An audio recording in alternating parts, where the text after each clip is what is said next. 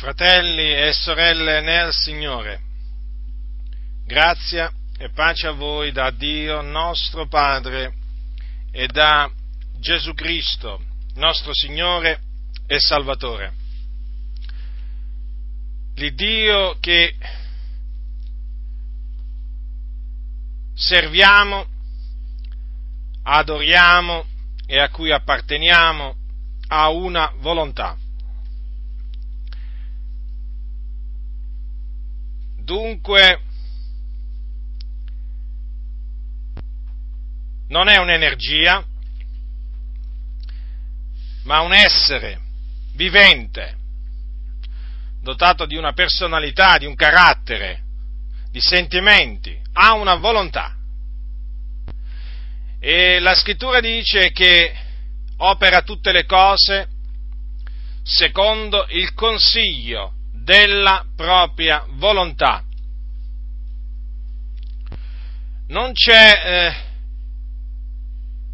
evento, piccolo o grande che esso sia, nell'intero universo, che possa avvenire, avere luogo senza il volere di Dio. Tant'è vero che Gesù Cristo, il figlio di Dio, un giorno disse che neppure un passero cade a terra senza il volere del Padre nostro. Ora, Dio sin dall'inizio ha esercitato la sua volontà senza che alcuno gli consigliasse alcunché. Per esempio della creazione viene detto, in base a quello che dicono i 24 anziani che si prostrano davanti al trono di Dio e adorano Dio, dico, viene detto che Dio ha creato tutte le cose, lui ha creato tutte le cose e per la sua volontà esistettero e furono create, al capitolo 4, al versetto 11 dell'Apocalisse.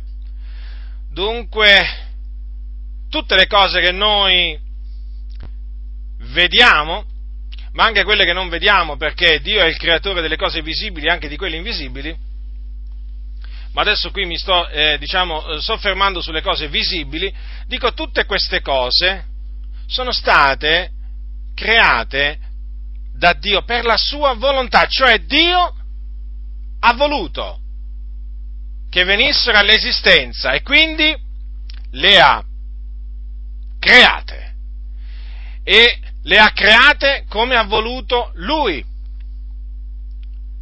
Non sono, sono venute all'esistenza per la sua volontà, ma anche la forma, la posizione in cui sono tutte le cose che Dio ha creato e se ne potrebbero dire tantissime di cose a tale riguardo.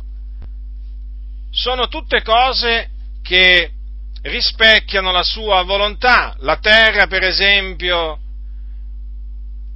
è ovale, è un globo, come dice la Sacra Scrittura, di una certa dimensione, è a una certa distanza dal Sole come anche a una certa distanza dalla Luna.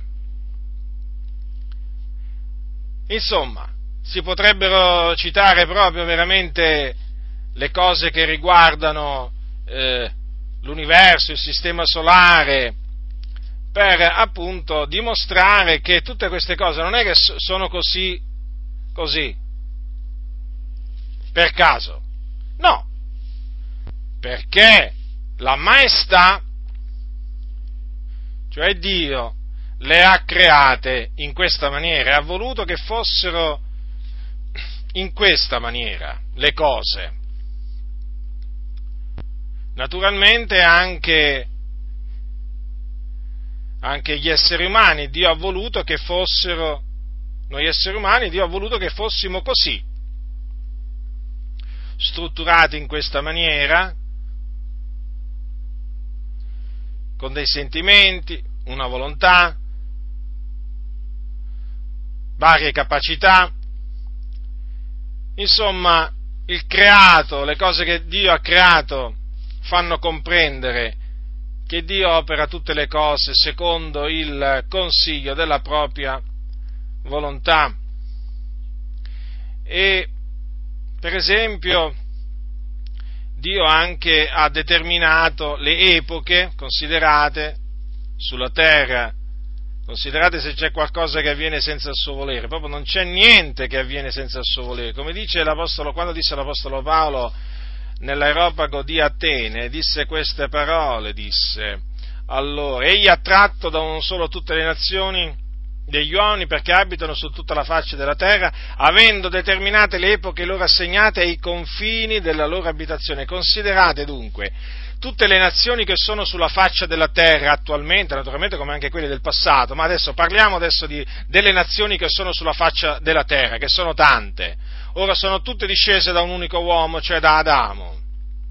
Ebbene, a tutte le nazioni Dio ha determinato delle epoche, anche dei confini Quindi è dipeso da Dio la durata di un regno, come anche naturalmente i confini delle nazioni sono sempre dipesi da Lui. Lui allarga i confini delle nazioni, poi li restringe. Lui fa sorgere i regni e li abbatte. Per esempio, nell'antichità Dio fece sorgere il regno d'Assiria, poi fece sorgere quello di Babilonia, poi, dopo quello di Babilonia, fece sorgere quello dei Medi e dei Persiani. Poi, dopo quello dei Medi e dei Persiani, il regno greco. Poi, dopo il regno greco, quello romano. E poi, naturalmente, il Signore fece sì che anche l'impero romano si disfacesse. Naturalmente, la, questi, di questi imperi la Sacra Scrittura parla, sono imperi antichi, sono regni antichi. Ebbene, questi regni sono apparsi quando Dio ha voluto e sono scomparsi quando Dio ha voluto. I confini che hanno avuto gli erano stati dati da Dio. I re che eh, ebbero questi regni fu Dio a darglieli, secondo il beneplacito della sua volontà. Per esempio, e questo perché?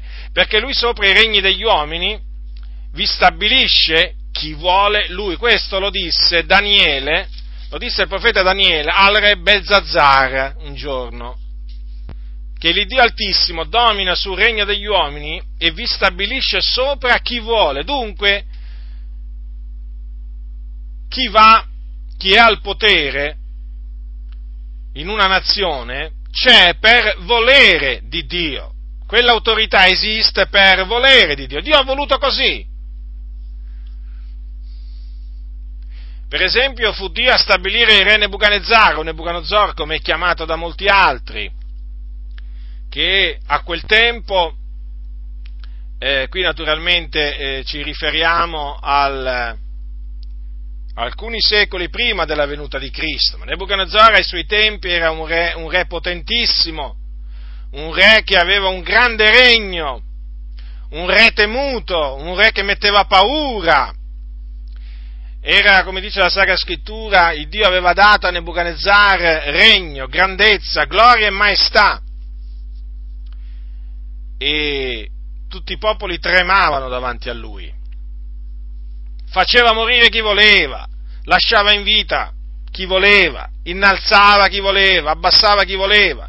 Questo fu veramente un re potente e fu Dio a stabilirlo sopra appunto il regno di Babilonia e si usò pure di questo re, infatti si usò per eh, punire il regno di Giuda e poi Gerusalemme a motivo della, della loro, delle loro iniquità. Dunque, vedete, eh, oggigiorno un, un re del genere viene chiamato dittatore, despota. Considerate dunque che se Nebuchadnezzar, uno degli antichi despoti, uno dei più famosi despoti dell'antichità, fu costituito da Dio perché così Dio volle, come facciamo noi, come, fa, come faremo noi a disconoscere, come possiamo noi disconoscere che anche oggi i dittatori che esistono, o anche quelli che sono esistiti nell'era moderna, sono esistiti per volere di Dio, non potremmo già mai farlo. Le autorità che esistono esistono per volere di Dio. Poi certamente ci sono dei despoti, ci sono naturalmente dei, delle nazioni dove ci sono altri sistemi di governo. Comunque sia, le autorità che là ci sono, ci sono per volontà di Dio. È Dio chi li stabilisce, per la sua volontà. Questo deve essere ben chiaro. Considerate che Nebuchadnezzar fu chiamato da Dio mio servitore. Mio servitore perché appunto Dio lo costituì poi per eseguire i suoi disegni, per eseguire la sua volontà, per punire, ma non solo poi il regno di Giuda e anche Gerusalemme, ma anche per punire le nazioni circonvicine, certo, perché Dio usa, eh, usa chi vuole Lui per esercitare i suoi giudizi. Ora, come vi dicevo prima, non c'è evento sulla faccia della terra che accada senza il volere di Dio. Ora, se un passero non cade a terra, un passero, eh, non cade a terra senza il volere di Dio, pensate voi, pensate voi se una persona può eh, rifiutarsi di obbedire alla voce di Dio senza il volere di Dio. E io è di questo proprio che mi voglio accingere a parlare, cioè che anche il fatto che molti rifiutano di ubbidire alla voce di Dio è dovuto alla volontà di Dio. Perché? Perché la Bibbia dice in maniera inequivocabile che Dio indura chi vuole. Lo ripeto, la Sacra Scrittura dice che Dio indura chi vuole. Dunque stabilisce sui regni dei, dei figli degli uomini chi vuole Lui? Amen. Così sia. Dio opera tutte le cose secondo il consiglio della sua volontà. Amen, così sia. Ma bisogna dire amen e così sia anche quando si legge che Dio indura chi vuole. Sono parole che ha detto l'Apostolo Paolo ai Santi di Roma al capitolo 9, sono tra le meno conosciute in molte chiese queste parole. È scritto, capitolo 9, versetto 18, così dunque egli fa misericordia a chi vuole e indura chi vuole cioè rende il cuore duro di una persona, chi naturalmente Dio ha deciso di indurare. Naturalmente Dio indura chi vuole per eh, eseguire dei suoi disegni ben precisi, che talvolta sono conosciuti, altre volte non sono conosciuti. Comunque Dio fa tutte le cose sempre per una, per una ragione, non fa, non fa mai niente il Signore senza una ragione anche quando indura lo fa per delle ragioni. Ora, vogliamo vedere se quello che insegna la Sacra Scrittura al riguardo di questo induramento che Dio produce. Vediamo degli esempi di uomini indurati da Dio. Io comprendo che questo è uno, diciamo, un argomento pressoché sconosciuto eh, a tanti credenti, eh, io comprendo bene che alcuni nel momento in cui sentono parlare di un induramento par- prodotto da Dio nel cuore degli uomini si spaventano, eh, cominciano a digrignare i denti, eh, cominciano eh, a insultare magari chi dice queste cose, però la verità è questa e la verità noi non la possiamo nascondere, la verità noi non la possiamo annullare. Eh, perciò la verità va proclamata e noi la proclamiamo. Non importa quello che diranno coloro che ascoltano la parola del Signore. Se, noi, se, io, dovessi, se io, dovessi, pensare, se io dovessi pensare prima di, di mettermi a, diciamo, a predicare, ma chissà, chissà questi cosa diranno, che, questi che mi ascolteranno, chissà quanti insulti mi lanceranno quando mi sentiranno dire queste cose. Beh, se, io, se io cominciassi a, a, pensare a questo non, non, non parlerei, diciamo, di moltissime cose perché dimostrerei di avere paura del giudizio umano, dimostrerei di avere paura degli uomini, paura che non bisogna avere perché la paura degli uomini costituisce un laccio, bisogna predicare quello che è scritto, nella sua interezza, con ogni franchezza, senza temere assolutamente il giudizio degli altri. Fino a che uno si attiene a quello che sta scritto non deve temere niente e nessuno, perché fa una cosa che è giusta nel cospetto del Signore. Allora cominciamo da Faraone, parliamo del Faraone ai giorni di Mosè, ora dopo... Eh, 400 anni di dura schiavitù in, eh, in Egitto, il Signore si ricordò del suo patto che aveva fatto con Abramo, Isacco e Giacobbe e suscitò un liberatore nella persona di Mosè. E il Signore a Mosè, tralascio naturalmente di raccontare la storia di Mosè, il Signore apparve a, Mos- a Mosè nella fiamma d'un pruno ardente al monte Oreb o la montagna di Dio e lo mandò in Egitto. Lo mandò in Egitto con la potestà di fare segni e prodigi e con il, dove, l'ordine di riferire, non solamente di fare segni e prodigi naturalmente davanti a Faraone, ma anche di riferirgli qual era la volontà di Dio. Cioè, Dio comandava a Faraone di lasciare andare il suo popolo, perché il popolo di Israele era il popolo di Dio, è il popolo che Dio ha preconosciuto. Dunque Dio apparve a Mosè e eh, tra le altre cose gli disse queste parole, queste parole gliele disse, gliele disse eh, quando lui andò ad accomiatarsi praticamente da dietro suo suocero. Queste parole gli disse, capitolo 4, versetto 21, prestate attenzione a quello che dice la Sacra Scrittura. L'Eterno disse a Mosè, quando sarai tornato in Egitto avrai cura di fare dinanzi a Faraone tutti i prodigi che ti ho dato potere di compiere, ma io gli indurerò il cuore ed egli non lascerà partire il popolo. Ora, non, non sembra un controsenso? Parrebbe un controsenso, ma com'è possibile? Il Dio appare a Mosè, lo manda in Egitto, per liberare il suo popolo, gli dice di andare, Farao, di and- di andare davanti a Faraone, di fare se- quei segni prodigi che Dio gli aveva ordinato, di riferirgli appunto che Dio gli comandava di lasciare andare il suo popolo. E poi cosa succede? Il Signore gli dice, io gli indurerò il cuore ed egli non lascerà partire il popolo. Sembrerebbe un controsenso, perché uno, diciamo, si aspetta, si sarebbe aspettato, umanamente parlato, che Dio gli dicesse, io gli aprirò il cuore e lui ubbidirà subito e vi lascerà andare e finalmente sarete liberi. Cioè, umanamente parlando, eh? No, niente di tutto ciò, ma io gli indurerò il cuore ed egli non lascerà partire il popolo. Ora vorrei che prestaste molta attenzione al tempo in cui il Signore disse queste parole a Mosè. Mosè non era ancora arrivato in Egitto lo ripeto, Mosè non era ancora arrivato in Egitto.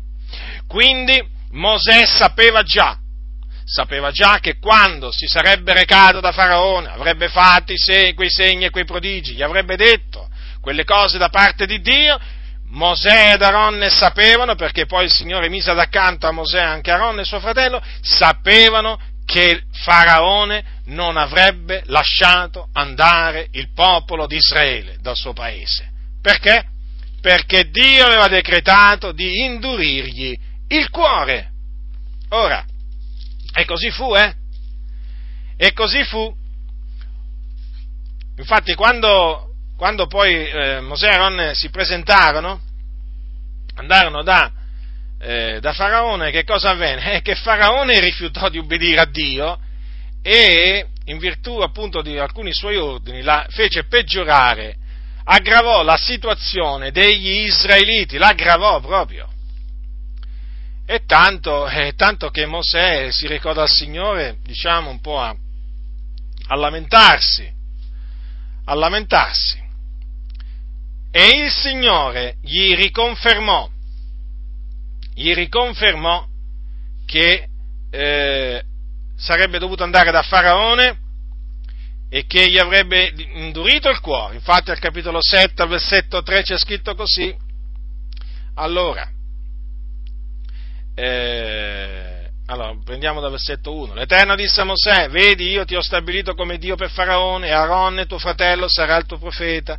Tu dirai tutto quello che t'ordinerò, e Aaronne, tuo fratello, parlerà, e Faraone a Faraone perché lasci partire i figlioli di Israele dal suo paese. E io gli indurerò il cuore, il, io indurerò il cuore di Faraone e moltiplicherò i miei segni e i miei prodigi nel paese d'Egitto. E Faraone non vi darà ascolto e io metterò la mia mano sull'Egitto e farò uscire dal paese d'Egitto le mie schiere, il mio popolo, i figlioli di Israele, mediante grandi giudizi. Gli egiziani conosceranno che io sono l'Eterno quando avrò steso la mia mano sull'Egitto e avrò tratto di mezzo a loro i figlioli di Israele.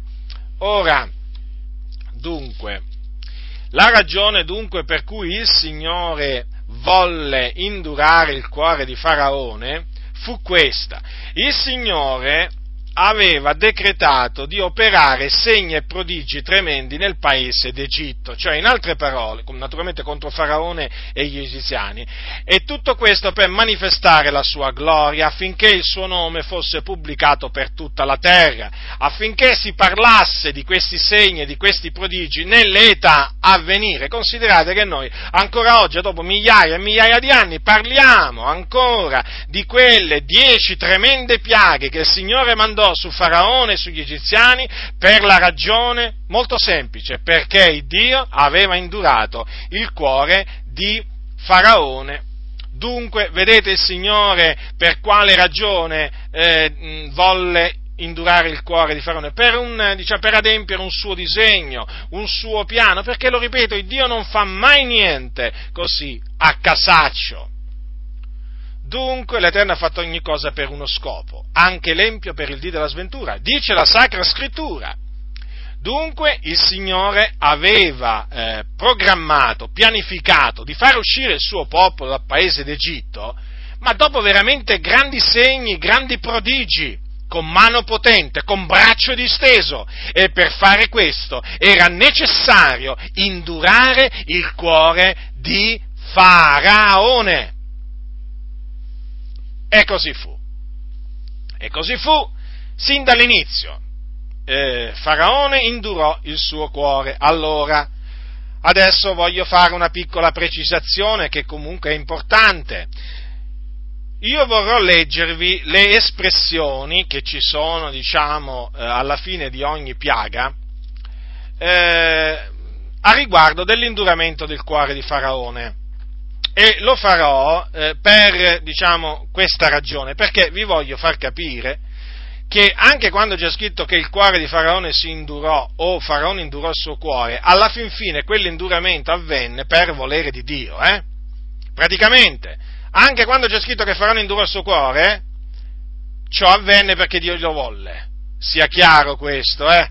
No, perché qualc- alcuni, alcuni, prendono questi passi per voler far credere che il cuore di Faraone si indurò da sé. Cioè Faraone dice adesso induro il mio cuore, no, Faraone indurò il suo cuore sempre per decreto di Dio, perché così Dio aveva prestabilito. D'altronde le cose che il Signore aveva detto a Mosè si dovevano adempiere. Il Signore dice io, ho, io l'ho detto e lo farò venire, ne, ne ho formato il disegno e l'eseguirò. Se il Signore aveva detto quelle cose si dovevano adempiere per forza di cose, il Signore aveva detto che gli indurerò il cuore e così fu.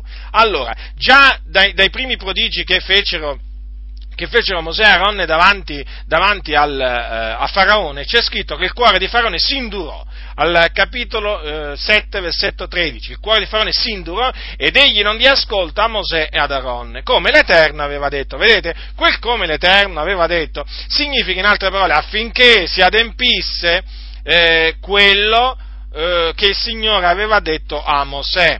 O eh, diciamo ciò avvenne, ciò avvenne eh, perché il Dio aveva eh, detto ciò eh, a, a, Mosè, è evidente, è evidente questo.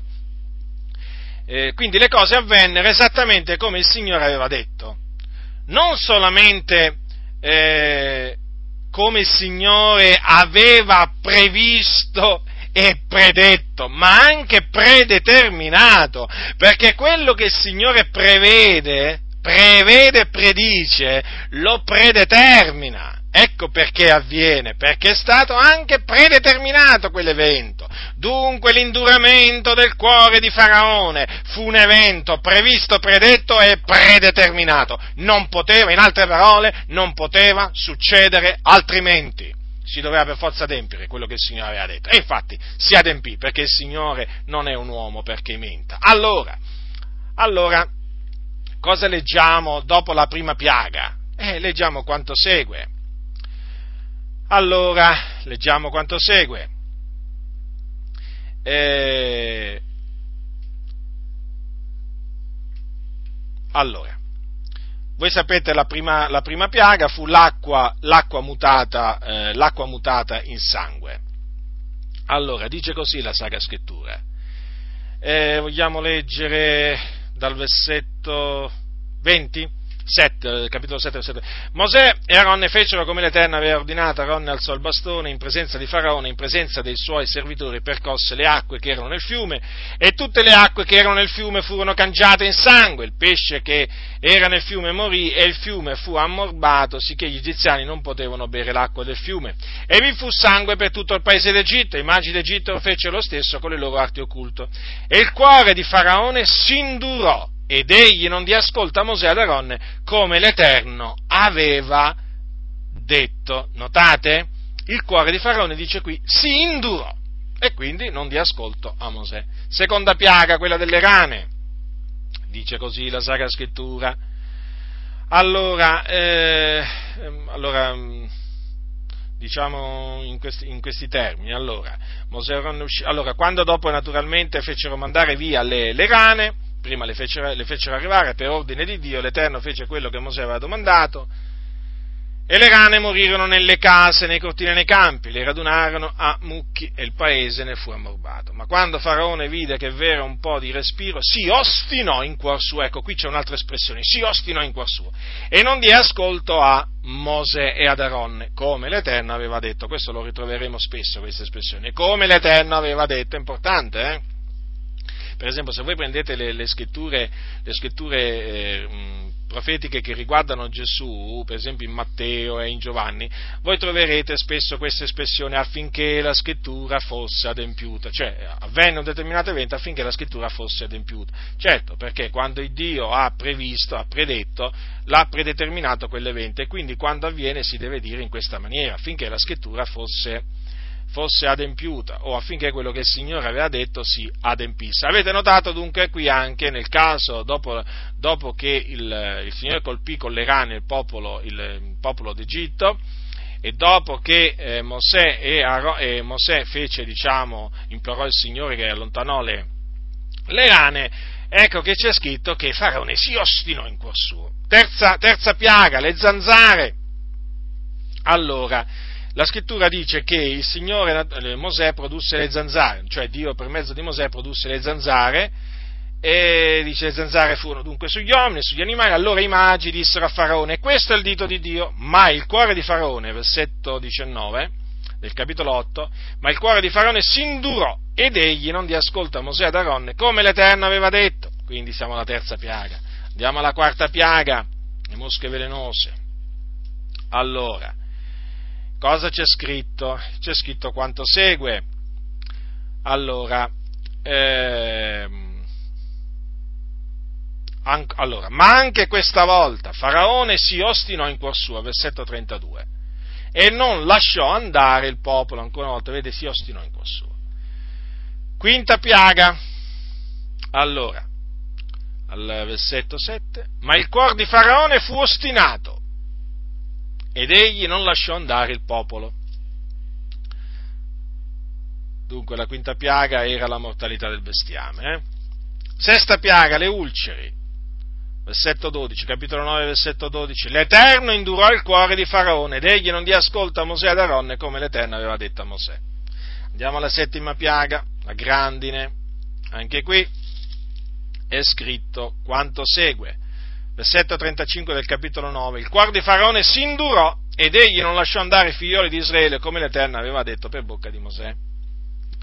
Dunque, vedete quanto sono chiare queste scritture, fratelli, fratelli nel Signore? E qui naturalmente avvenne così anche per le altre, eh, dopo che il Signore colpì, colpì gli egiziani con le altre piaghe, per esempio con quella delle locuste, capitolo 10, versetto 20, ma l'Eterno indurò il cuore di Faraone ed egli non lasciò andare i figlioli di Israele. Ecco, dunque, anche qui, vedete, qui c'è scritto che l'Eterno indurò il cuore di Faraone. Nona piaga, quella delle tenebre. Anche qui le cose non cambiano. Le cose non cambiano perché anche qui il cuore, il cuore di Faraone, il cuore di Faraone si, eh, si ostinò Infatti dice, o meglio, il Signore indurò il cuore, come esattamente come è scritto. Versetto 27 del capitolo 10. Ma l'Eterno indurò il cuore di Faraone ed egli non volle lasciarli andare. Naturalmente questo, naturalmente, fino alla nona piaga. Poi, quando il Signore stese la sua mano e colpì gli egiziani o il paese d'Egitto con la decima piaga, cioè quando fece morire i primogeniti sia degli animali che degli egiziani, allora, forzato da questa mano potente, Faraone si arrese, Faraone si arrese e lasciò, o meglio, cacciò via i figlioli di Israele dal, dal paese, dal paese d'Egitto. Ma il fatto, il fatto, eh, il fatto eh, che dovrebbe farci ulteriormente riflettere è questo, che quando, dopo che uscirono gli israeliti dal, dal paese d'Egitto, eh, cosa, cosa c'è scritto? Che ci sono scritte queste parole, eh? allora, ascoltate attentamente, eh? capitolo 14, dal versetto 1 al versetto 4. E l'Eterno parlò a Mosè dicendo, di ai figlioli di Israele che tornino indietro e si accampino di rimpetto a Piairot fra Migdol e il mare di fronte a Balsefom. Accampatevi di faccia a quel luogo presso il mare. Faraone dirà dei figlioli di Israele: si sono smarriti nel paese, il deserto li tiene rinchiusi e io indurerò il cuore di Faraone ed egli li inseguirà, ma io trarrò gloria da Faraone e da tutto il suo esercito gli egiziani sapranno che io sono l'Eterno ed essi fecero così. Notate dunque il Signore gli dice, gli dice esattamente a Mosè dove doveva far accampare il popolo di Israele perché il Signore aveva pianificato, aveva pianificato di trarre gloria, di trarre gloria per il suo nome dall'esercito di Faraone. In che maniera? Praticamente il Signore gli disse a, Fara- a Mosè ancora una volta che avrebbe indurato il cuore di Faraone. Eh, ed infa- e per, affinché dopo lui si mettesse a inseguire gli israeliti nel deserto. E difatti così avvenne. Quando fu riferito al, popolo, al re d'Egitto che il popolo era fuggito, eh, cosa successe? Che mutare, mutò, mutò sentimento il cuore di Faraone, quello dei suoi servitori, e quindi si misero a rincorrere, si misero in marcia eh, perché la scrittura dice, guardate attentamente al versetto 8, l'Eterno indurò il cuore di Faraone, re d'Egitto, ed egli inseguì i figlioli di Israele che uscivano pieni di baldanza. Notate dunque ancora una volta, il Dio parla al suo servo, gli dice quello che farà e poi manda ad effetto quello che ha detto. Infatti gli aveva detto, io indurerò il cuore eh, di Faraone ed egli li inseguirà. E poco dopo c'è scritto, l'Eterno indurò il cuore di Faraone re d'Egitto, ed egli inseguì i figlioli di Israele. Vedete dunque, quando il Signore dice metterò il mio piano è quello che sussiste, metterò ad effetto tutta la mia volontà, vuole dire proprio questo, che quello che il Signore vuole, quello manda ad effetto. E chi può resistere alla sua volontà? Chi potrà fermare il braccio del Signore per impedirgli di eseguire la sua parola, la sua volontà? Nessuno. E difatti ecco che Faraone e, il suo esercito, induriti da Dio, si mettono all'inseguimento di Israele, pensavano naturalmente di farne carne da macello, macello nel deserto e invece il Signore fece carne di macello di loro. E infatti il Signore fece passare il popolo di Israele in mezzo, in mezzo al, al, mare rosso a piedi asciutti e quando Faraone tentò anche lui con tutto il suo esercito di passare attraverso il mare rosso, eh, il Signore che fece? Il Signore fece ritornare le acque su Faraone e su tutto il suo esercito e tutti morirono, tutti furono affogati, tutti perirono nelle acque del mare rosso. E difatti vedete poi il Signore trasse gloria da quel da quell'induramento, da quell'inseguimento, trasse gloria e come, infatti poi fu, eh, la scrittura dice il popolo teme l'Eterno e credette nell'Eterno in Mosè suo servo, ma poi non solo, ma poi non solo, c'è scritto anche che allora Mosè e i figli di Israele cantarono questo canto, questo cantico all'Eterno, al capitolo 15 dell'Esodo, quindi vedete il Signore trasse somma gloria, eh, guardate, sono i fatti che parlano fratelli, sono le cose che dice la Sacra Scrittura, io lascio parlare la Sacra Scrittura, perché è così che bisogna fare, fratelli. Allora vedete, quindi il Signore trasse gloria. Allora, come potete vedere, il Signore quindi indurò il cuore, il cuore di Faraone, sia in Egitto che poi anche naturalmente fuori dall'Egitto, là nel deserto ma Dio è grande, fa tutto veramente quello che vuole. Ora, se voi considerate, att- allora considerate attentamente, no? il Signore poi cosa, cosa, aveva detto a Mosè eh, riguardo, riguardo, a Faraone? Gli aveva detto, eh, per que- appunto per questo io ti ho suscitato, per mostrare in te la mia potenza e perché il mio nome sia pubblicato per tutta la terra. Non è fosse vero che il nome dell'Eterno, il nome di Yahweh è pubblicato per tutta la terra oggi? Eh? E in virtù di che cosa? È in virtù appunto di queste grandi piaghe che il Signore mandò sugli egiziani in Egitto e non solo, anche a motivo della disfatta che il Signore impartì a Faraone e agli egiziani. Considerate che ancora oggi gli ebrei, gli ebrei ricordano quei giorni gli ebrei. Gli ebrei ancora, diciamo, eh, divulgano quello che Dio ha fatto per loro, sia in Egitto liberandoli e sia naturalmente nel deserto, eh, facendo piombare come piombo veramente immenso sott'acqua Faraone e, eh, e, gli egiziani. È uno degli eventi, uno degli eventi ehm, più importanti della storia del popolo ebraico che ancora oggi viene ricordato con timore eh, i padri ancora oggi, diciamo nelle famiglie ebraiche ortodosse soprattutto, i padri proprio trasmettono ai propri figli quello che il Signore operò sia nella terra d'Egitto e sia nel deserto, quando il Signore impartì quella grande disfatta al, al, a, a, Faraone. Quindi vedete, quindi vedete, fratelli, alla fine poi il Signore eh, perché ha indurato il cuore di Faraone degli egiziani? Perché? Cioè ha fatto sì che il cuore di Faraone si ostinasse. Ecco, ha fatto sì che il cuore di Faraone si ostinasse. Come? Allora il Signore fluisce pure sul cuore, certamente, certamente. La Bibbia dice che il cuore del re nella mano dell'Eterno è come un corso d'acqua, egli lo volge dovunque gli piace. E vedete in che direzione ha volto il cuore di Faraone? Nella direzione della ribellione, dell'ostinatezza naturalmente per trarre gloria, somma gloria per il suo nome. Dunque se noi oggi diamo gloria a Dio, se noi oggi ricordando quei giorni, eh, quei giorni di migliaia e migliaia di anni fa in cui il Signore operò quei grandi prodigi contro Faraone a favore del popolo di Israele, noi lo dobbiamo al fatto che Dio indu- eh, decise, volle indurare il cuore di Faraone. Non lo dimentichiamo queste cose, eh, se noi oggi pubblichiamo il nome del Signore, eh, ricordando questi grandi eventi, eh, che vanno a gloria di Dio, e lo dobbiamo perché Dio volle, lo ripeto, lo ripeto e lo ripeto, volle indurare il cuore di Faraone e naturalmente dei suoi servi. Ora questo naturalmente mica è il solo esempio, non è il solo esempio eh, di uomini o di re eh, il cui cuore è stato indurato da Dio. Eh? Allora prendete il Deuteronomio, Deuteronomio, capitolo 2.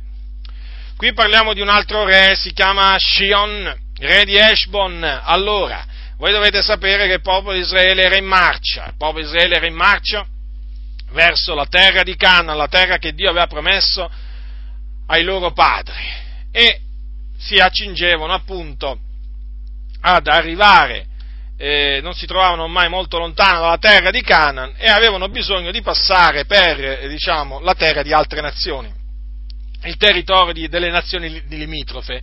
Ascoltate attentamente quello che è scritto, queste cose le ricorda Mosè, queste cose le ricorda Mosè nel Deuteronomio, è un discorso che fece Mosè appunto per ricordare le cose del passato. Allora ascoltate attentamente, cosa dice Mosè, eh? capitolo 2, dal versetto 26 al versetto 30. Allora mandai ambasciatori dal deserto di Kedemot a Shion, re di Eshbon, con parole di pace gli feci dire, lasciami passare per il tuo paese, io camminerò per la strada maestra senza volgermi né a destra né a sinistra, tu mi venderai a denaro con, tanto, con, con tante le vettovaglie che mangerò e mi darai per denaro contante l'acqua che berrò. Permettimi semplicemente il transito come, come mi hanno fatto i figlioli di Esaù che abitano in Seir e i Moabiti che abitano in Ar, finché io abbia passato il Giordano per entrare nel paese che l'Eterno, il nostro Dio, ci dà. Ma Shion, re di Eshbon, non ci volle lasciar passare per il suo paese perché l'Eterno il tuo Dio gli aveva indurato lo spirito e reso ostinato il cuore per dartelo nelle mani, come di fatti oggi si vede. Dunque vedete, vedete, mentre i figlioli di Esaù, eh, gli Edomiti praticamente, avevano permesso il transito agli Israeliti, ora avete notato, avete notato, Shion, re di Eshbo, disse no, io non ti faccio passare. Eppure, eh, vedete, alla fin fine eh, questi ambasciatori non è che avevano portato un messaggio, non mica avevano portato un cattivo, un cattivo messaggio, non è che si volevano approfittare eh, di Shion re di Eshma, assolutamente, vedete, tu mi venderai a denaro con tante le vettovaglie, niente, niente, nemmeno, eh, nemmeno diciamo, a pagarlo, a pagarlo questo re veramente. Si riuscì appunto a, eh, diciamo, avere il suo favore, ma che? E questo perché? Perché, vedete, le condizioni erano buone, quelle offerte dagli ambasciatori di Israele, eh, quelli mandati da Mosè, ma Shion non ne volle sentire di lasciar passare gli israeliti per il suo territorio. Ma perché? Perché? Lo dice Mosè, lo dice. Lo dice così a Israele, perché l'Eterno il tuo Dio gli aveva indurato lo spirito e reso ostinato il cuore. Per quale ragione? Per dartelo nelle mani come di faggio oggi, oggi, si vede. Infatti ci fu una guerra in cui appunto Israele ebbe la meglio, ebbe la meglio su Ishon, re di Eshbon e il suo esercito. Vedete dunque ancora una volta è scritto in maniera molto chiara che il Signore indurò o rese destinato il cuore, sono espressioni diciamo, sono espressioni consimili, ma c'è anche scritto che qui indurò lo spirito. Dunque vedete, di un re. Ecco, per eh, mm, per fargli fare una cosa e per non fargliene fare un'altra, naturalmente. Dunque, in questo caso, vedete, eh, per fargli rifiutare di far passare il popolo di Israele eh, per, sua, per, il suo territorio. Quindi questo naturalmente poi uscì, eh, dichiarò guerra a Israele e Israele naturalmente gli impartì una grande, una grande disfatta. Naturalmente, fratelli, Dio fa quello che vuole, fa tutto quello che gli piace. Anche in questo caso, anche in questo caso ha indurato dunque il cuore di un re per trarre gloria per il suo nome. Andiamo, andiamo, nel libro di Giosuè, capitolo 11. Voi sapete che Giosuè il fu il successore di Mosè e dopo che Mosè morì, Giosuè a testa del popolo di Israele lo fece entrare nella terra di Canaan e naturalmente ci furono varie battaglie nella terra di Canaan contro vari re e varie città. Ora ascoltate attentamente quello che dice la Sacra Scrittura, capitolo 11 di Giosuè dal versetto 16, eh? versetto 16 al versetto 20.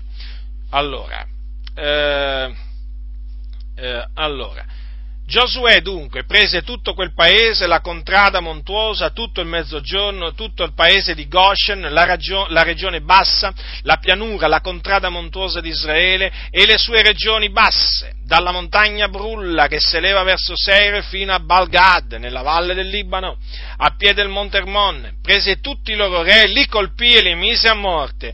Giosuè fece per lungo tempo guerra a tutti quei re non ci fu città che facesse pace coi figlioli di Israele, eccetto gli Ivei che abitavano Gabaon. Le presero tutte combattendo, perché l'Eterno faceva sì che il loro cuore si ostinasse a dar battaglia ad Israele, onde Israele li votasse allo sterminio, senza che ci fosse pietà per loro e li distruggesse, come l'Eterno aveva comandato a Mosè. Vedete dunque? Ancora una volta vediamo che c'è scritto che il Signore fece sì che il cuore di qualcuno si ostinasse a dare battaglia a Israele, agli israeliti. Per quale ragione? Perché il Signore aveva decretato che quelle città fossero sterminate, gli abitanti di quelle città fossero sterminati. Così il Signore aveva comandato a Mosè. E dunque, affinché si adempisse quella parola, affinché si adempisse quella parola, il Signore indurò il cuore, il cuore, vedete, di tutti, eh, di quelle città, eh, affinché appunto non, mm, diciamo, eh, si ostinassero e affinché dessero battaglia ad, Is- ad, Israele e quindi poi fossero votate allo sterminio. E sono chiari questi passi della scrittura, fratelli, eh? veramente hanno, hanno bisogno di ben poco commento questi passi della scrittura, perché sono di una chiarezza. Quindi vedete che già abbiamo diverse, eh, diversi esempi di uomini che Dio ha voluto indurare. Andiamo nel libro del profeta Samuele, dove anche se non c'è scritto che Dio indurò il cuore di queste persone, di cui appunto vi sto per leggere, però è evidente che Dio indurò il loro cuore e ve lo, ve lo, diciamo, ve lo farò capire leggendo appunto alcune parole. Allora, qui stiamo parlando, la scrittura parla di Eli e dei suoi figlioli. Ora, Eli, voi sapete, era il sacerdote, eh, anziano e mm, eh, dovete sapere che egli aveva dei figli malvagi.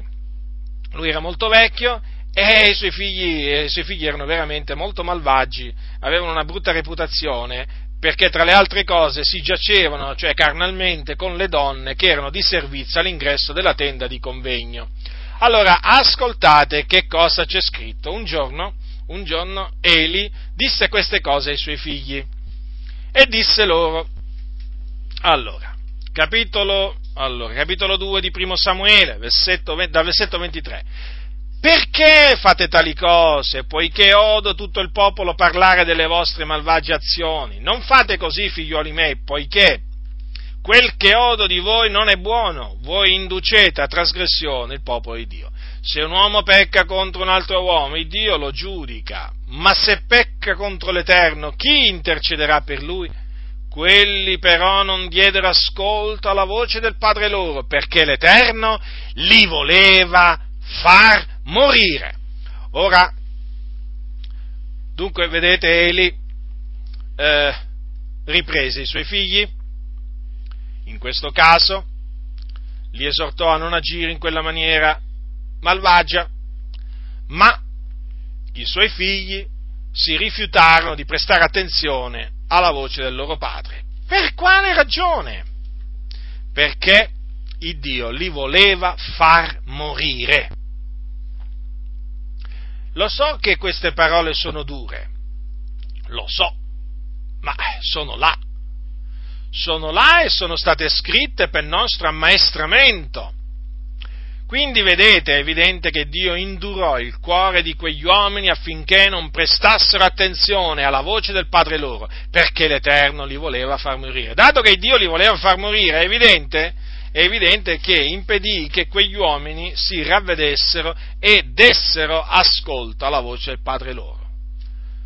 Molto chiare le cose, estremamente, estremamente chiare. Ora, veniamo ai giorni di Gesù. Passiamo ai giorni di Gesù. Ora voi sapete che eh, la maggioranza degli ebrei, la maggioranza degli ebrei si rifiutò di eh, credere che Gesù era il Messia, l'unto dell'Eterno. Gesù eh, adempì il, l'opera che il Padre gli aveva dato, predicando, insegnando, cacciando i demoni, eh, facendo miracoli di vario genere, guarendo ogni sorta di malattia, di infermità, risuscitando i morti, guarendo i lebrosi.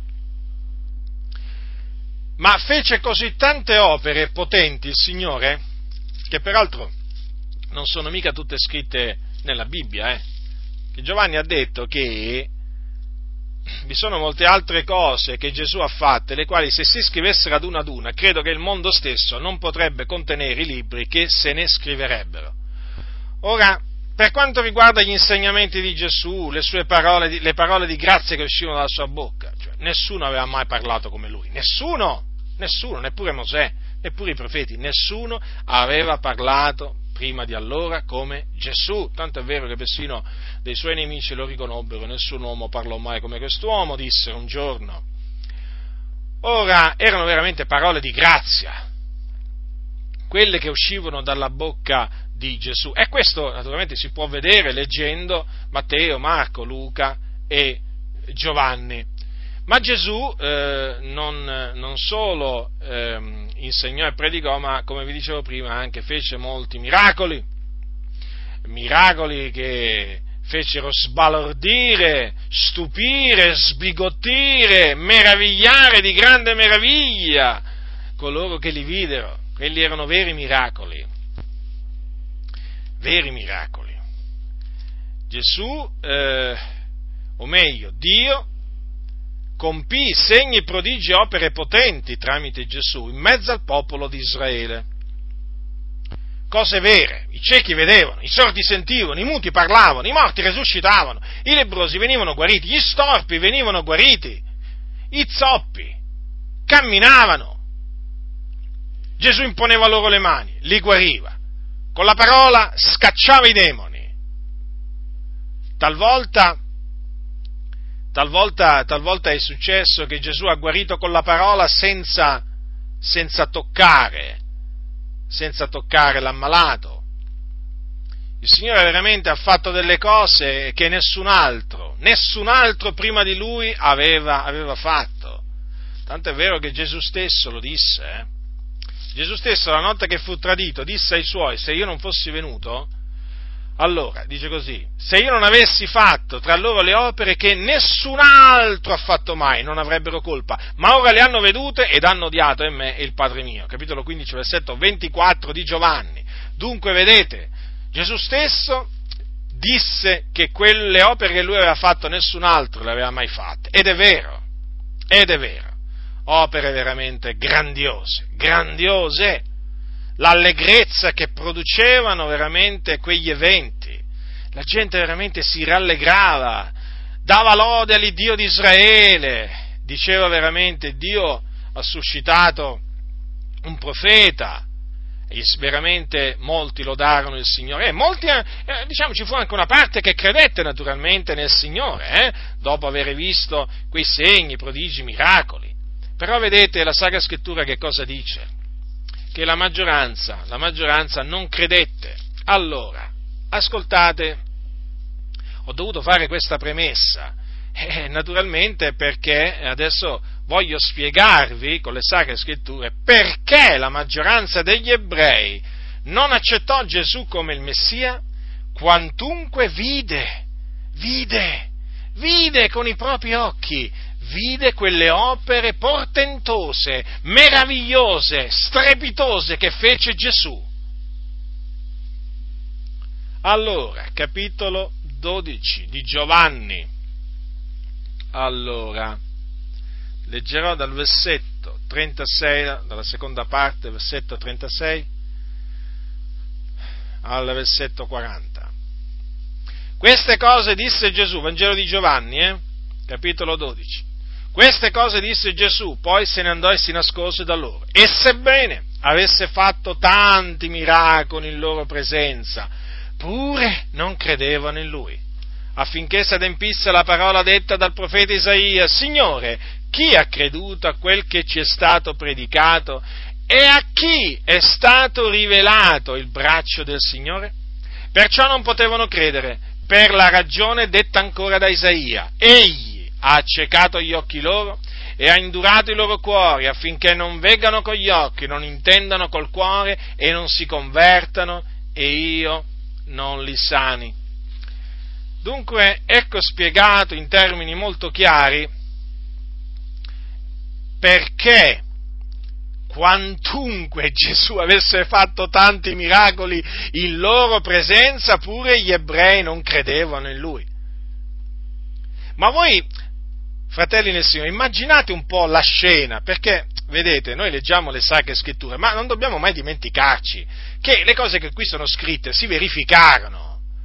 Ora, eh, diciamo, ponetevi davanti, non so, io ad un morto che resuscita.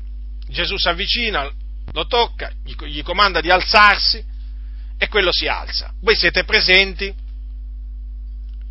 e credete nel Signore. Faccio un esempio, eh. Però vedete che molti attorno a voi rifiutano di credere. O per esempio vi trovate, siete lì per esempio vicino a dei ciechi a cui il Signore dà la vista, eh, dei ciechi nati, i ciechi recuperano la vista e voi date gloria al Signore, credete che Gesù è il Messia, però vedete che molti attorno a voi non credono. E naturalmente sorge la domanda, ma perché questi rifiutano di credere? Ma come? Eppure è manifesto, è, è manifesto che queste cose Gesù di Nazareth non le potrebbe fare, non le può fare se non appunto fosse un uomo mandato da Dio, se la potenza del Signore non fosse con lui per compiere queste cose, come potrebbe farle? Eppure, eppure, gli altri non credono in lui.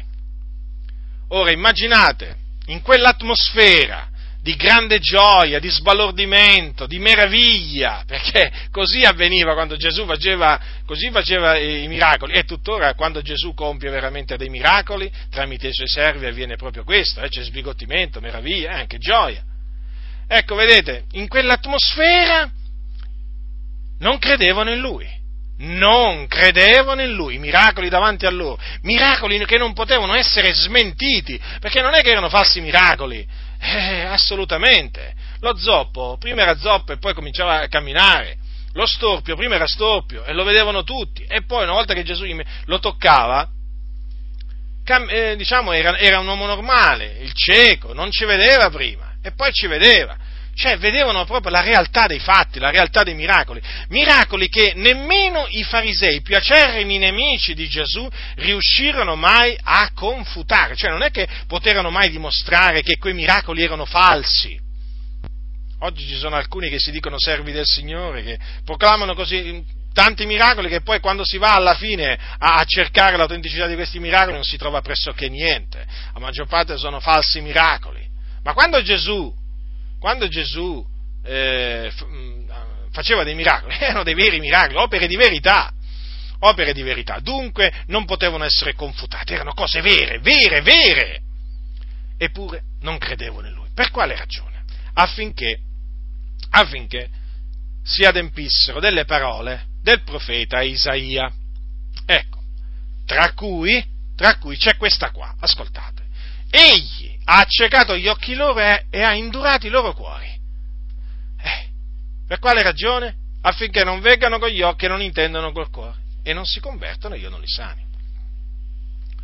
Ora, queste parole sono tratte dal profeta Isaia. Chi le ha pronunziate queste parole? Lo Spirito Santo, che è lo Spirito della verità. Le ha pronunziate per bocca di Isaia. Che cosa ha detto? Che Dio ha accecato gli occhi loro e ha indurato i loro cuori. Vedete? A distanza di centinaia di anni dagli eventi che abbiamo visto, eh, diciamo prima, ci ritroviamo di nuovo davanti a un induramento negli uomini, nei cuori degli uomini, un induramento di cuori prodotto da Dio. Naturalmente per una ragione ben precisa, affinché questi ebrei, gli ebrei non si convertissero, quindi affinché non fossero salvati. Ora, vorrei, eh, vorrei farvi, farvi notare riguardo di queste parole del profeta Isaia, che qui sono menzionate in questa maniera in un altro punto sono menzionate in un'altra maniera, praticamente è un discorso simile a quello che ho fatto quando ho parlato dell'induramento da parte di Dio del cuore di Faraone. Praticamente qua c'è scritto che è stato Dio a indurare i loro cuori, in un altro passo c'è scritto che eh, c'è scritto così, il cuore di questo popolo si è fatto insensibile, quasi che il cuore si sia fatto insensibile o si sia indurato da sé. Allora, Le parole le troviamo scritte al capitolo 28 degli Atti degli Apostoli e sono parole che Paolo disse a degli ebrei quando se ne andarono dopo che avevano rifiutato di credere in quello che lui gli dimostrava mediante la legge di Mosè e i profeti, cioè rifiutarono di credere costoro che Gesù era il Messia. Allora, perché alcuni fu, rimasero persuasi delle cose dette, altri invece non credettero. Non credettero dice allora il capitolo 28, versetto, dal versetto 25 in avanti, e non essendo d'accordo fra loro si ritirarono dopo che Paolo ebbe detta quest'unica parola. Ben parlò lo Spirito Santo ai vostri padri per mezzo del profeta Isaia dicendo, va a questo popolo e di voi udrete coi vostri orecchi e non intenderete, guarderete coi vostri occhi e non vedrete, perché il cuore di questo popolo si è fatto insensibile, notate? Qui la cosa è presentata come se il cuore da sé si rende insensibile, ma noi lo sappiamo perché era insensibile, perché Dio lo aveva indurato. Sono divenuti duri gli orecchi, hanno chiuso gli occhi, notate, eh? qui sembra che loro hanno chiuso gli occhi, invece qua la Bibbia dice egli ha ciecato gli occhi loro, che talora non vengono con gli occhi e non odano con gli orecchi e non intendono col cuore, non si convertono e io non li guarisca. Quindi vedete ancora una volta il Signore presenta gli stessi eventi, però con parole diverse, però la sostanza non cambia. Perché anche quando c'è scritto che hanno chiuso gli occhi, hanno chiuso gli occhi perché Dio li ha fatti chiudere, perché li ha accecati. Anche quando c'è scritto il cuore di questo popolo si è fatto insensibile, è evidente il motivo, perché fu Dio a renderlo insensibile. Ho voluto appunto menzionarvi questi, queste parole profetesia menzionate in maniera diversa per farvi capu- capire appunto che come nel caso di Faraone, quando c'è scritto appunto che si ostinò in cuor suo, eh, noi dobbiamo, eh, ri, mm, diciamo, noi crediamo, come dice la scrittura, che Dio fece sì che il suo cuore si ostinasse. E d'altronde è così che è avvenuto. Quindi si ostinò in cuor suo perché Dio fece sì che il suo cuore si ostinasse. Ora, abbiamo visto appunto che la ragione per cui il Signore ha indurato i cuori eh, degli ebrei ai giorni di Gesù fu affinché non si convertissero. E, mm, ma perché non si dovevano convertire? Eh, perché così Dio aveva decretato, Dio aveva decretato che molti ebrei sarebbero caduti, avrebbero inciampato, eh, eh, avrebbero inciampato appunto nella, nella parola. E, ma perché il Signore aveva eh, decretato, determinato innanzi che gli ebrei eh, cadessero, inciampassero, per fare eh, arrivare la salvezza a noi gentili. Infatti Paolo lo spiega, lo spiega chiaramente questo quando dice ai Romani, il capitolo 11, versetto 11, per la loro caduta la salvezza è giunta ai gentili, per provocare loro a gelosia. Dunque, vedete per quale ragione? Per farli cadere e mediante la loro caduta far sì che la salvezza giungesse anche a noi gentili di nascita, cioè persone non ebrei di nascita. E, e questo naturalmente per provocare a gelosia gli ebrei, perché il Signore poi aveva fatto questa promessa che gli avrebbe appunto eh, gli avrebbe eh, provocati a gelosia, mossi a gelosia tramite di noi, lo aveva detto già ai, te, ai, giorni, ai giorni di Mosè, anche qui vedete affinché la scrittura fosse adempiuta.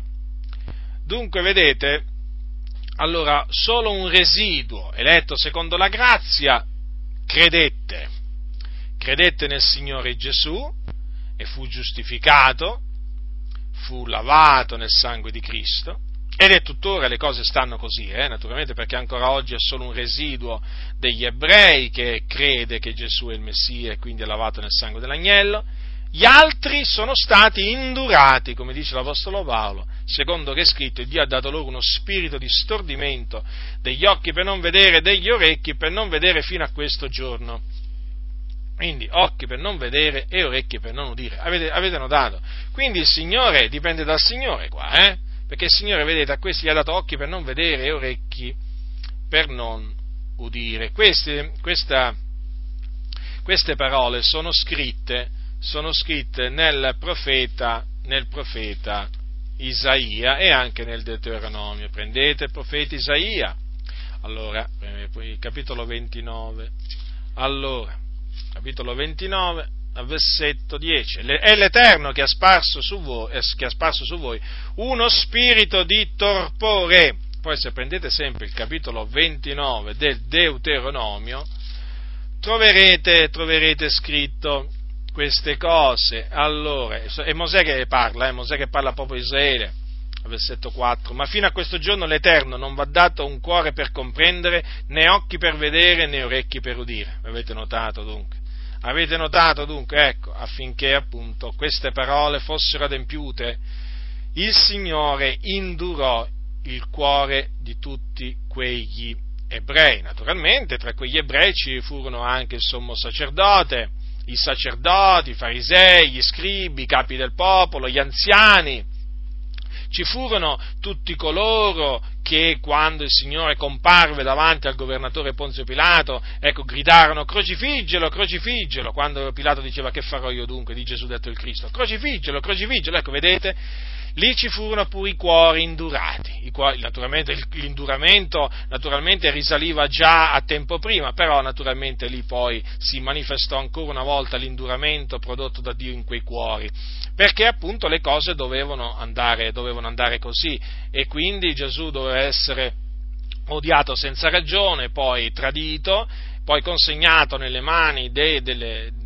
dei, dei magistrati, dei, magistrati dei, dei capi sacerdoti, essere condannato a morte e poi essere dato nelle mani dei gentili che lo avrebbero fatto prima flagellare e poi crocifiggere. Naturalmente per, eh, affinché si adempisse tutto ciò, il Signore ebbe bisogno di indurare i cuori, i cuori degli ebrei e così ha fatto, eh? e, così, eh, e così ha fatto. E chi dirà al Signore hai fatto male?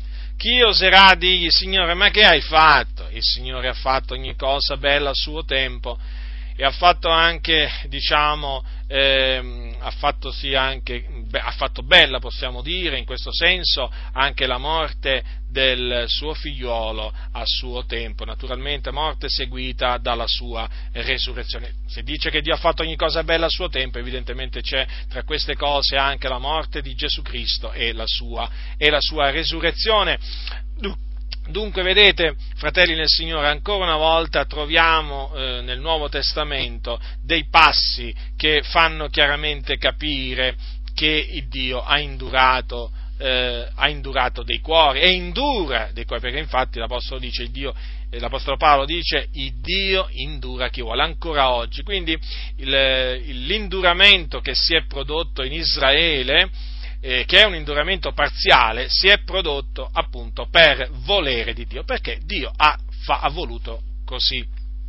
Ora, eh, in merito, eh, in merito fatto, eh, a, questo, a, questo, induramento, bisog- come vi dicevo prima, ancora oggi le cose non sono cambiate, eh, non sono assolutamente cambiate, perché la maggior parte degli ebrei sono indurati da Dio, proprio, è come se praticamente mh, mm, noi fossimo ancora ai giorni di Paolo, mh, mm, né più né meno c'è un residuo eletto secondo la grazia, parlo tra gli ebrei, tra il popolo ebraico, eh, e poi c'è la stragrande maggioranza che appunto sono stati indurati, leggono le scritture, aspettano il Messia, però sono appunto ciechi. Sono ciechi, sono sordi, eh, perché il Signore appunto gli ha dato occhi per non vedere, orecchi per non udire, e poi non intendono col cuore, eh, certo perché Dio ha reso il loro cuore insensibile. E naturalmente quello che avviene in mezzo al popolo, in mezzo al popolo, eh, no, dire, voglio dire anche quest'altra cosa. Vedete, fratelli, questo che vi ho, diciamo, eh, detto in maniera, mm, eh, diciamo, molto, molto breve, fa parte del mistero di Cristo, cioè del piano che Dio aveva formato in se stesso e che poi ha tradotto eh, diciamo, nella pratica nella pienezza dei tempi, che consiste appunto nel raccogliere in un, popolo, in un solo popolo, sotto un solo capo, gli ebrei e i gentili. Infatti voi dovete sapere che è stato proprio appunto, come ho detto prima, in virtù della caduta di Israele, prodotto naturalmente all'induramento di Dio nei loro cuori, che la salvezza è giunta a noi. E una, una, volta giunto a noi, che cosa, che cosa, è avvenuto? Che dei due popoli Dio ne ha fatto uno solo, naturalmente in virtù del sacrificio di Gesù Cristo. Quindi noi oggi, eh, noi, noi, gentili, noi gentili in Cristo Gesù, che siamo entrati a far parte del popolo del Signore, che siamo membri del corpo di Cristo, dobbiamo, dobbiamo tutto questo all'induramento che si è prodotto in Israele. Vedete quanto è importante parlare dell'induramento che Dio ha prodotto in Israele, perché è stato tramite quell'induramento che Israele è caduto e tramite la sua caduta la salvezza è giunta a noi gentili. Quindi vedete, fratelli nel Signore, non si può parlare della salvezza se, eh, omettendo eh, di parlare della eh, caduta di Israele e naturalmente dell'induramento che ci sta dietro, perché dietro la caduta di Israele ci sta l'induramento prodotto da Dio. Ripeto, non si può parlare del piano della salvezza che Dio ha formato in se stesso eh, verso, verso di noi, omettendo questa parte così importante, perché mancherebbe un tassello o dei tasselli molto importanti. Purtroppo che cosa succede oggi?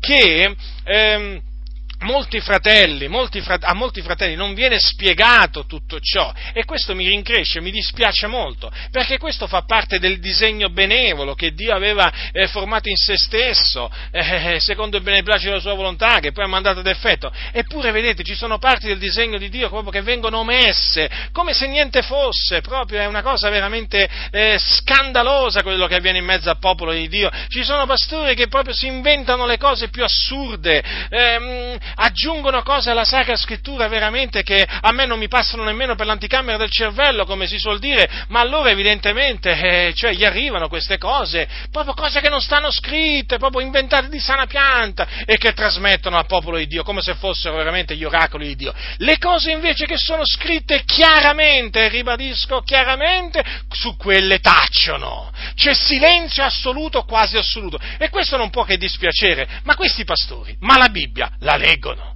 Ma la leggono la Bibbia questi pastori? A me pare di no. Se la leggono, la leggono ben poco. O comunque se la leggono vanno a leggere sempre i soliti passi. Ma per, per, devo dire veramente che grandi parti della parola del Signore proprio, eh, cioè loro proprio non li conoscono. Questa parte questa parte dell'induramento parziale prodotto in Israele è fondamentale, fratelli nel Signore, voi gentili di nascita mi rivolgo, eh, per capire come è stato possibile che la salvezza sia arrivata a noi gentili, che eravamo esclusi dalla cittadinanza di Israele, estranei ai patti della promessa, senza Dio, senza speranza nel mondo. Come è stato possibile che un giorno a noi gentili è arrivato l'Evangelo, è arrivata la parola della grazia, è arrivata la parola della croce? Ma com'è possibile? Ah, qualcuno dirà perché gli ebrei la, la rigettarono? Sì, e perché gli ebrei la rigettarono? Perché? Perché Dio li ha indurati. E questo il, la verità, solo che questo viene nascosto. Perché oggi molti pastori rifiutano di dire che Dio ha indurato i cuori degli ebrei affinché non si convertissero affinché non fossero salvati. Si rifiutano, sono dei caparbi, sono dei ribelli, dei ribelli fra i ribelli, perché è scritto e così va proclamato, perché questo fa parte del piano di Dio, dell'operare di Dio, che va a gloria di Dio, non va a gloria dell'uomo e soprattutto non va a screditare il Signore, ma lo porta, porta le anime a glorificare il Signore, perché dinanzi a questo grande disegno, meraviglioso disegno, come non si fa, come si, come si può non, non dire, come non, come non si può non dire, Signore, ma tu sei grande, ma Signore, i tuoi disegni sono meravigliosi, ma veramente, Signore, quanto grande tu sei! Certo, si è obbligati a dire questo, che il Signore veramente aveva fatto questo disegno e poi l'ha mandato effetto. Certo, di questo disegno fa parte l'induramento parziale che si è prodotto in Israele. Certo, eppure vedete, viene tenuto nascosto tutto ciò perché? Perché molti si sono fatti l'idea di un, un'idea sbagliata di Dio. Praticamente pensano che sì che Dio è amore, ma è così amore, è così amore che non indura nessuno. O meglio, loro dicono sì, Dio indura qualcuno, però quando vede veramente che quello rifiuta di ascoltare, no? Eh no, Dio indura affinché quello non ascolti. Non Dio rifiuta qualcuno perché rifiuta di ascoltare. Non è che il Signore indurò il cuore di Faraone perché questo rifiutava di ascoltare la voce di Dio, no. Il Signore indurò il cuore di Faraone affinché Faraone, affinché Faraone non ascoltasse la voce di Dio. Il Dio indurò i cuori degli ebrei eh, affinché affinché non si convertissero. Non è che, eh, non è che il Signore eh, indurò il loro cuore perché si rifiutavano di convertirsi, no, no, ma il Signore indurò il loro cuore affinché non si convertissero. Tant'è vero che c'è scritto, pote- per questa ragione non potevano credere, non potevano, non potevano. Che parole, eh? Che parole, eh? Non potevano. E come avrebbero potuto credere? E come avrebbero potuto credere? Col cuore indurato da Dio? No. Quindi vedete, fratelli nel Signore, quanto è importante. E naturalmente la cosa, naturalmente poi eh, si estende poi naturalmente quando si deve parlare dell'induramento che Dio ancora oggi produce in, nel cuore di tanti uomini, certo perché Dio non è che eh, indura solo una parte degli ebrei, Dio naturalmente indura chi vuole. E tra questi chi vuole naturalmente ci sono anche tanti, sono anche tanti, tanti gentili, per esempio quando la Bibbia di, parla di quelli cui nomi non sono scritti nel libro della vita fin dalla fondazione del mondo, no? i quali adoreranno la bestia, beh è evidente che il Signore indura il loro cuore affinché non si convertano convertano. Mi pare ovvio. Se, so, se, i loro nomi non sono stati scritti nel libro della vita fin dalla fondazione del mondo, è evidente che Dio indurerà il loro, il, il, il loro cuore e li indura. Dunque, vedete, è perché? Perché appunto pensano che Dio è amore, soltanto amore, ma così tanto amore che non indura nessuno. Beh, ma allora queste cose perché sono scritte nella Bibbia? Perché sono avvenute? Perché sono scritte così? Perché i profeti o gli apostoli non avevano nient'altro da fare sono state scritte per il nostro ammaestramento, affinché comprendiamo, come ha detto l'Apostolo Paolo, che Dio fa misericordia a chi vuole, indura chi vuole, indura chi vuole. Lo ripeto, perché queste sono parole scritte nella Bibbia. Vedete, fratelli nel Signore, eh, queste parole, Dio fa misericordia a chi vuole, indura chi vuole, dovremmo averle sempre davanti, sempre davanti, per capire la ragione per cui oggi molti non si, non si ravvedono, non si convertono e non credono nel Signore Gesù Cristo. Ora, vi siete mai domandati, ma il Vangelo è predicato, il Vangelo è predicato a tante persone e eh, nonostante eh, diciamo, ci sia una, la predicazione del Vangelo, molti rifiutano di ravvedersi e di credere nel Signore Gesù Cristo. Ma perché? Perché solo eh, un piccolo numero? Eh, perché solo una parte di coloro che ascoltano la predicazione del Vangelo si ravvede e crede nell'Evangelo? È semplice il discorso, fratelli, perché Dio, perché Dio fa misericordia a chi vuole e indura a chi vuole. E dunque alla fin fine la conversione delle anime dipende dalla volontà di Dio. Infatti dice, non dipende dunque né da chi vuole né da chi corre, ma da Dio che fa misericordia. Dunque, facciamo un esempio, cento persone ascoltano l'Evangelo, due si convertono, due si ravvedono, eh, credono nel Signore Gesù Cristo, 98 non si ravvedono, rifiutano di credere fino alla fine della loro vita e vanno all'inferno. Perché? Da chi, eh, da chi è dipeso? Dalla volontà dell'uomo? No, è dipeso dalla volontà di Dio, perché appunto Dio ha indurato, ha indurato quei 98, perché? Perché li ha indurati? Perché così ha voluto. Eh, li ha voluto indurare perché appunto non era nel suo volere salvarli, come nel caso appunto di quegli ebrei di cui abbiamo parlato, di cui abbiamo parlato prima come? Ma allora è Dio a riguardi personali? No, non è che Dio ha riguardi personali, è che Dio è sovrano, Dio fa tutto quello che gli piace in cielo, in terra, nei mari, negli abissi. Allora così è scritto, così crediamo e così proclamiamo. Che significa che fa tutto ciò che gli piace? Eh, che il Signore dà il ravvedimento a chi vuole, che il Signore dà la fede a chi vuole, che il Signore attira a Cristo chi vuole Lui. E chi non vuole? Chi non vuole rimane nella condizione in cui era. D'altronde eh, è scritto in maniera molto chiara, lo ribadisco, Paolo ai Romani non dipende dunque né da chi vuole ma, né da chi corre, ma da Dio che fa misericordia. Dunque, vedete fratelli nel Signore, eh, perché dicevo queste parole le dobbiamo avere sempre del continuo davanti, affinché non ci, non ci scoraggiamo quando evangelizziamo, non importa chi, affinché non ci scoraggiamo noi sappiamo eh, di adempiere al comando di Dio, di, al comando di Cristo, andate per tutto il mondo, predicate l'Evangelo ad ogni creatura quando evangelizziamo.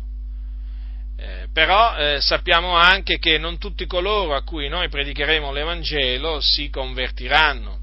Chi ha creduto alla nostra predicazione, naturalmente, affinché, affinché naturalmente si adempiano queste parole, chi ha creduto alla nostra predicazione e a chi è stato rivelato il braccio del Signore. Vi ricordate queste parole? Le ho lette prima al capitolo 12, al capitolo 12 Giovanni. Signore, chi ha creduto a quel che ci è stato predicato? e a chi è stato rivelato il braccio del Signore. Notate dunque, affinché si adempiano queste parole, è evidente che non tutti coloro a cui noi predicheremo si convertiranno, si convertiranno solo coloro che Dio ha ordinato a vita eterna, cioè eletti in Cristo prima della fondazione del mondo, i cui nomi sono scritti nel libro della vita fin dalla fondazione del mondo. Gli altri saranno indurati gli altri saranno indurati perché? Perché così Dio, perché così Dio ha voluto. Dunque alla fine uno annunzia l'Evangelo, ma non si deve preoccupare di chi si convertirà e di chi non si convertirà, è tutto nelle mani del Signore, dipende da Lui. Noi, dal canto nostro, però, dobbiamo eh, predicare, dobbiamo evangelizzare, dobbiamo seminare la parola di Dio, perché questo ci è comandato di fare. E non solo, dobbiamo anche pregare per coloro che evangelizziamo certamente la predicazione deve essere accompagnata anche dalla preghiera, sapendo però alla fine sempre questo, che egli fa misericordia a chi vuole e indura chi vuole. Certo, dipendesse dalla nostra volontà salveremmo tutti. Eh, il fatto è che dipende dalla volontà di Dio e Dio fa misericordia a chi vuole, indura chi vuole. Ricordate cosa disse il Signore a Mosè? Farò grazia a chi vorrò far grazia. Lo ripeto, il Signore disse a Mosè, farò grazia a chi vorrò far grazia. Perciò, vedete, il Signore fa grazia a chi vuole Lui, però dice anche indura a chi vuole. Quindi, quando noi vediamo eh, molte persone che si rifiutano e poi magari eh, persistono, eh, almeno quelli che conosciamo, magari persistono fino alla fine eh, a riconoscere, a ravvedersi, eh, a non, cioè persistono a non, a non ravvedersi, persistono a non, a non credere fino alla fine, ma eh, muoiono nei loro peccati, è chiaro che allora alla fine uno può dire, vedete, quelli sono stati indurati, quello è stato indurato, quello è stato indurato dal Signore perché così Dio ha voluto e naturalmente eh, questo lo si, deve, lo si deve riconoscere, d'altronde se il suo nome non era scritto nel libro della vita sin dalla fondazione del mondo, è evidente che Dio l'ha indurato affinché, andà, affinché, non si, affinché non si convertisse e quindi perché ci dobbiamo preoccupare? E se poi qualcuno si converte al Signore, beh, allora riconosciamo che Dio ha voluto fare misericordia a quelle, a quelle persone. E quindi uno vive tranquillo, uno vive tranquillo sapendo di aver adempiuto con la volontà del Signore, che è quella di testimoniare nell'Evangelo della grazia, ehm, sperando in Lui, pregando Lui e, e naturalmente diciamo, arrendendosi alla sua, alla sua volontà, perché poi alla fine noi diciamo Signore sia fatta la tua volontà, ma questo quando lo diciamo lo dobbiamo anche credere, non è che lo dobbiamo dire solo con la bocca, lo dobbiamo anche credere col cuore. Quando noi diciamo Signore sia fatta la tua volontà, pure gli apostoli dicevano Signore sia fatta la tua volontà, però loro volevano proprio che la volontà di Dio fosse fatta. E qual è la volontà di Dio? Eh, di far misericordia ad alcuni e di indurare altri. Vogliamo che, Signore, che la volontà di Dio sia fatta? Io sì. D'altronde la sua volontà è buona, accettevole e giusta. Io non incontrarò niente alla volontà, alla volontà di Dio. E guai a me se io avessi da ridire qualcosa contro la volontà di Dio. Ripeto, ci sono alcuni che non sopportano che gli si parli di, questa, di questo volere da parte di Dio di salvare alcuni e di indurare altri. Quasi che eh, parlare di queste cose significa presentare un Dio ingiusto. No, no, non è, non è ingiusto. Non è ingiusto il nostro Dio nell'agire così perché diceva Paolo che diremo dunque, vi fosse ingiustizia in Dio, così non sia, così non sia. E perché? Perché diciamo se io farò grazia a chi vorrò far grazia. Dunque, vedete, fratelli del Signore, niente da eccepire, niente da ridire, niente da contestare all'Iddio grande e tremendo. Anzi, eh, c'è da rendergli grazie, c'è da lodarlo, c'è da glorificarlo, perché perché lui ha voluto farci misericordia. Lui ha voluto farci misericordia e noi quindi siamo nella gioia, siamo nella gioia. lo glorifichiamo perché ha mostrato la sua grande misericordia verso di noi, dandoci il ravvedimento e la fede di cui avevamo bisogno per essere salvati. Perché? Perché così gli è piaciuto. Lui aveva scritto il nostro nome nel libro della vita sin dalla fondazione del mondo, ci aveva eletti in Cristo prima della fondazione del mondo, avendoci predestinati ad essere adottati come suoi figlioli.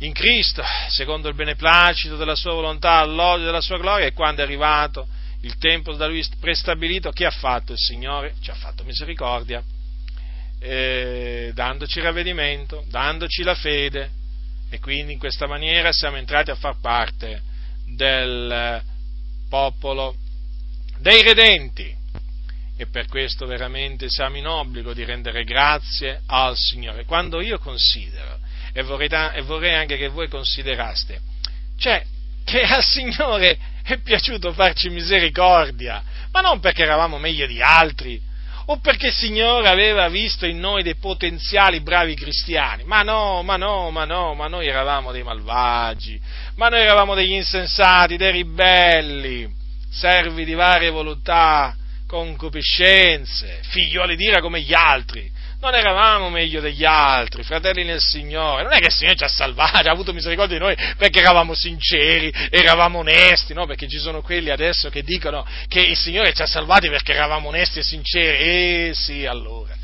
Allora ci ha salvati perché lo meritevamo, non perché ha voluto salvarci, no, perché lo meritevamo, eravamo brave persone, in fondo in fondo non è che eravamo proprio dei delinquenti, sì, qualcuno tra noi era veramente un delinquente, chi camorrista, chi mafioso, chi ladro, c'era chi svaligiava banche, sì, però alla fin fine, dai, anche lui era onesto, sì, quando andava a rubare in banca era una persona onesta, dai, anche quando bestemmiava era una persona onesta, sì, sì, No, non c'è che dire, qui ormai predicano, predicano diciamo, un, un, messaggio estraneo alle, alle, nostre orecchie, cioè quando si sente dire che il Signore ha salvato Saulo da Tarso perché era onesto e sincero, amava il Dio, io mi sto domandando questi quale Bibbia hanno davanti, quale Bibbia leggono, quale Bibbia leggono, perché la Bibbia dice che Saulo da Tarso, Saulo da Tarso odiava, odiava Dio Ah sì, pensava di servirlo, ma questo nulla toglie al fatto che lui odiava Dio. Perché odiava Dio? Perché odiava il suo figliolo. Chi odia me, disse Gesù un giorno, odia anche il Padre mio. Allora ci dobbiamo mettere d'accordo. Ma se uno odia Gesù, odia anche il Padre suo? No, perché se, se, non è così, eh, allora alla fin fine la Bibbia, cioè voglio dire, la modelliamo a, nostro, a, a, a, nostro, diciamo, nostra discrezione, no? La, Gesù dice, chi odia me odia anche il Padre mio. Quindi Saulo non poteva amare Dio, non poteva amare Dio. Ma come faceva? Amare Dio e odiare il suo figlio nello stesso momento, contemporaneamente? Odiava Gesù, certo che odiava Gesù, lo perseguitava Saulo, Saulo, perché mi perseguiti? E che si perseguita? Uno che si ama? Uno che si odia. Quindi Saulo odiava Gesù. E quindi, se odiava Gesù, odiava anche l'Iddio e Padre suo. E quindi era un nemico di Dio, un figlio di Dio, un figlio, un figlio, un figlio di ira, come tutti gli altri, come lo eravamo noi. E il Signore un giorno l'ha salvato, gli è apparso e lo ha salvato. Perché lo ha salvato? Perché aveva decretato di salvarlo. Era un vaso un vaso preparato dal Signore, appunto uno strumento eletto dal Signore per portare l'Evangelo davanti a Israele, davanti ai gentili, era, lui era un vaso, un vaso eh, preparato per la gloria, un vaso di misericordia preparato per la gloria, infatti il Signore l'aveva appartato sin dal seno di sua madre. Dunque, vedete, eh, non è, Signore, eh, non è che il Signore ci ha salvati perché eravamo sinceri e onesti, ma quali sinceri e onesti, fratelli nel Signore, ma quali sinceri e onesti? Ma noi eravamo dei malvagi. Noi meritevamo solo una cosa, andare all'inferno. Questo sì lo meritevamo. Ecco, sì. Se c'era una cosa che meritevamo proprio era quella di andare all'inferno, ma proprio. Eppure il Signore che ha fatto? Il Signore eh, ha avuto misericordia di noi, ha avuto misericordia di noi. Allora, voglio dire, quando uno considera che Dio ha avuto misericordia di noi, eh, fratelli e sorelle, ma che eravamo figlioli di ira come tutti gli altri, insensati, traviati ribelli, ma non dobbiamo veramente rendergli grazie? E digli, Signore, ti rendiamo grazie perché a te è piaciuto, è piaciuto farci misericordia, tu hai voluto, hai voluto farci misericordia, cioè sapere di non essere tra coloro veramente che, a cui il Signore ha indurato il cuore. Ma non è una gioia grande, Ma certo che è una gioia grande, è un motivo di lode verso il Signore, e che lode, e che lode. Per cui sbagliano quei fratelli che quando sentono dire che Dio fa misericordia a chi vuole, indura a chi vuole, cominciano subito a sbraitare, ad arrabbiarsi, perché cominciano a pensare subito a quelli che il Signore indura. Ma perché ti preoccupi di quelli che il Signore indura? Ma da gloria al Signore per aver avuto misericordia di te e per tutti quelli a cui il Signore vuole avere misericordia. Vanno subito a pensare ai perduti. Io veramente, questa è una cosa proprio veramente che, che ogni volta che ci penso veramente mi arrabbio. Mi arrabbio e mi fa anche riflettere. Ma perché? Ma io la prima, cosa, la prima cosa che ho fatto quando ho scoperto il proponimento dell'elezione di Dio, eh, l'ho dato al Signore, ho dato gloria al suo nome, ho detto Signore ti rendo grazie perché a te è piaciuto salvarmi. Poi certo ho cominciato a pensare a quelli che il Signore indura, però, cioè, voglio dire, eh, mi dispiace umanamente, ci mancherebbe altro, non è che prendo piacere io che le persone vadano, vadano all'inferno, anzi io li scongiuro, li scongiuro a ravvedersi e a credere nel Signore Gesù Cristo affinché non ci vadano all'inferno. E gliene parlo pure dell'inferno. Però se il Signore ha deciso di indurarli, cioè, voglio dire, eh, eh, mica è colpa mia, e non è nemmeno colpa di Paolo che le ha scritte queste cose. Dio fa quello che vuole. Dunque, vedete, fratelli nel Signore, il, anche diciamo, quando si parla del, dell'induramento eh, prodotto da Dio nel cuore, nel cuore di quelli che Lui vuole indurare, Ecco, dico, anche quando si parla di questo argomento, anche quando si riflette su questo argomento, non si può poi che eh, diciamo, eh, trarre motivo per lodare, lodare, il Signore. Quello che quindi io vi invito a fare, a lodare il Signore perché veramente si è compiaciuto eh, di, di, avere misericordia di voi e, e quindi naturalmente rendetegli grazie perché egli ne è sommamente, sommamente degno. Eh, dunque, ricordatevi che Dio indura chi vuole. Ricordatevi degli esempi dei vari induramenti prodotti da Dio che sono scritti nella Bibbia, teneteli sempre davanti ai vostri occhi affinché quando vedrete persone che eh, diciamo, all'annunzio dell'Evangelo eh, si rifiuteranno imperterriti fino alla fine di, accett- di accettare l'Evangelo, voi vi rendiate conto veramente che la parola di Dio sussiste sussiste ancora oggi e veramente è così, il Dio indura chi vuole. La grazia del Signore nostro Gesù Cristo sia con tutti coloro che lo amano con purità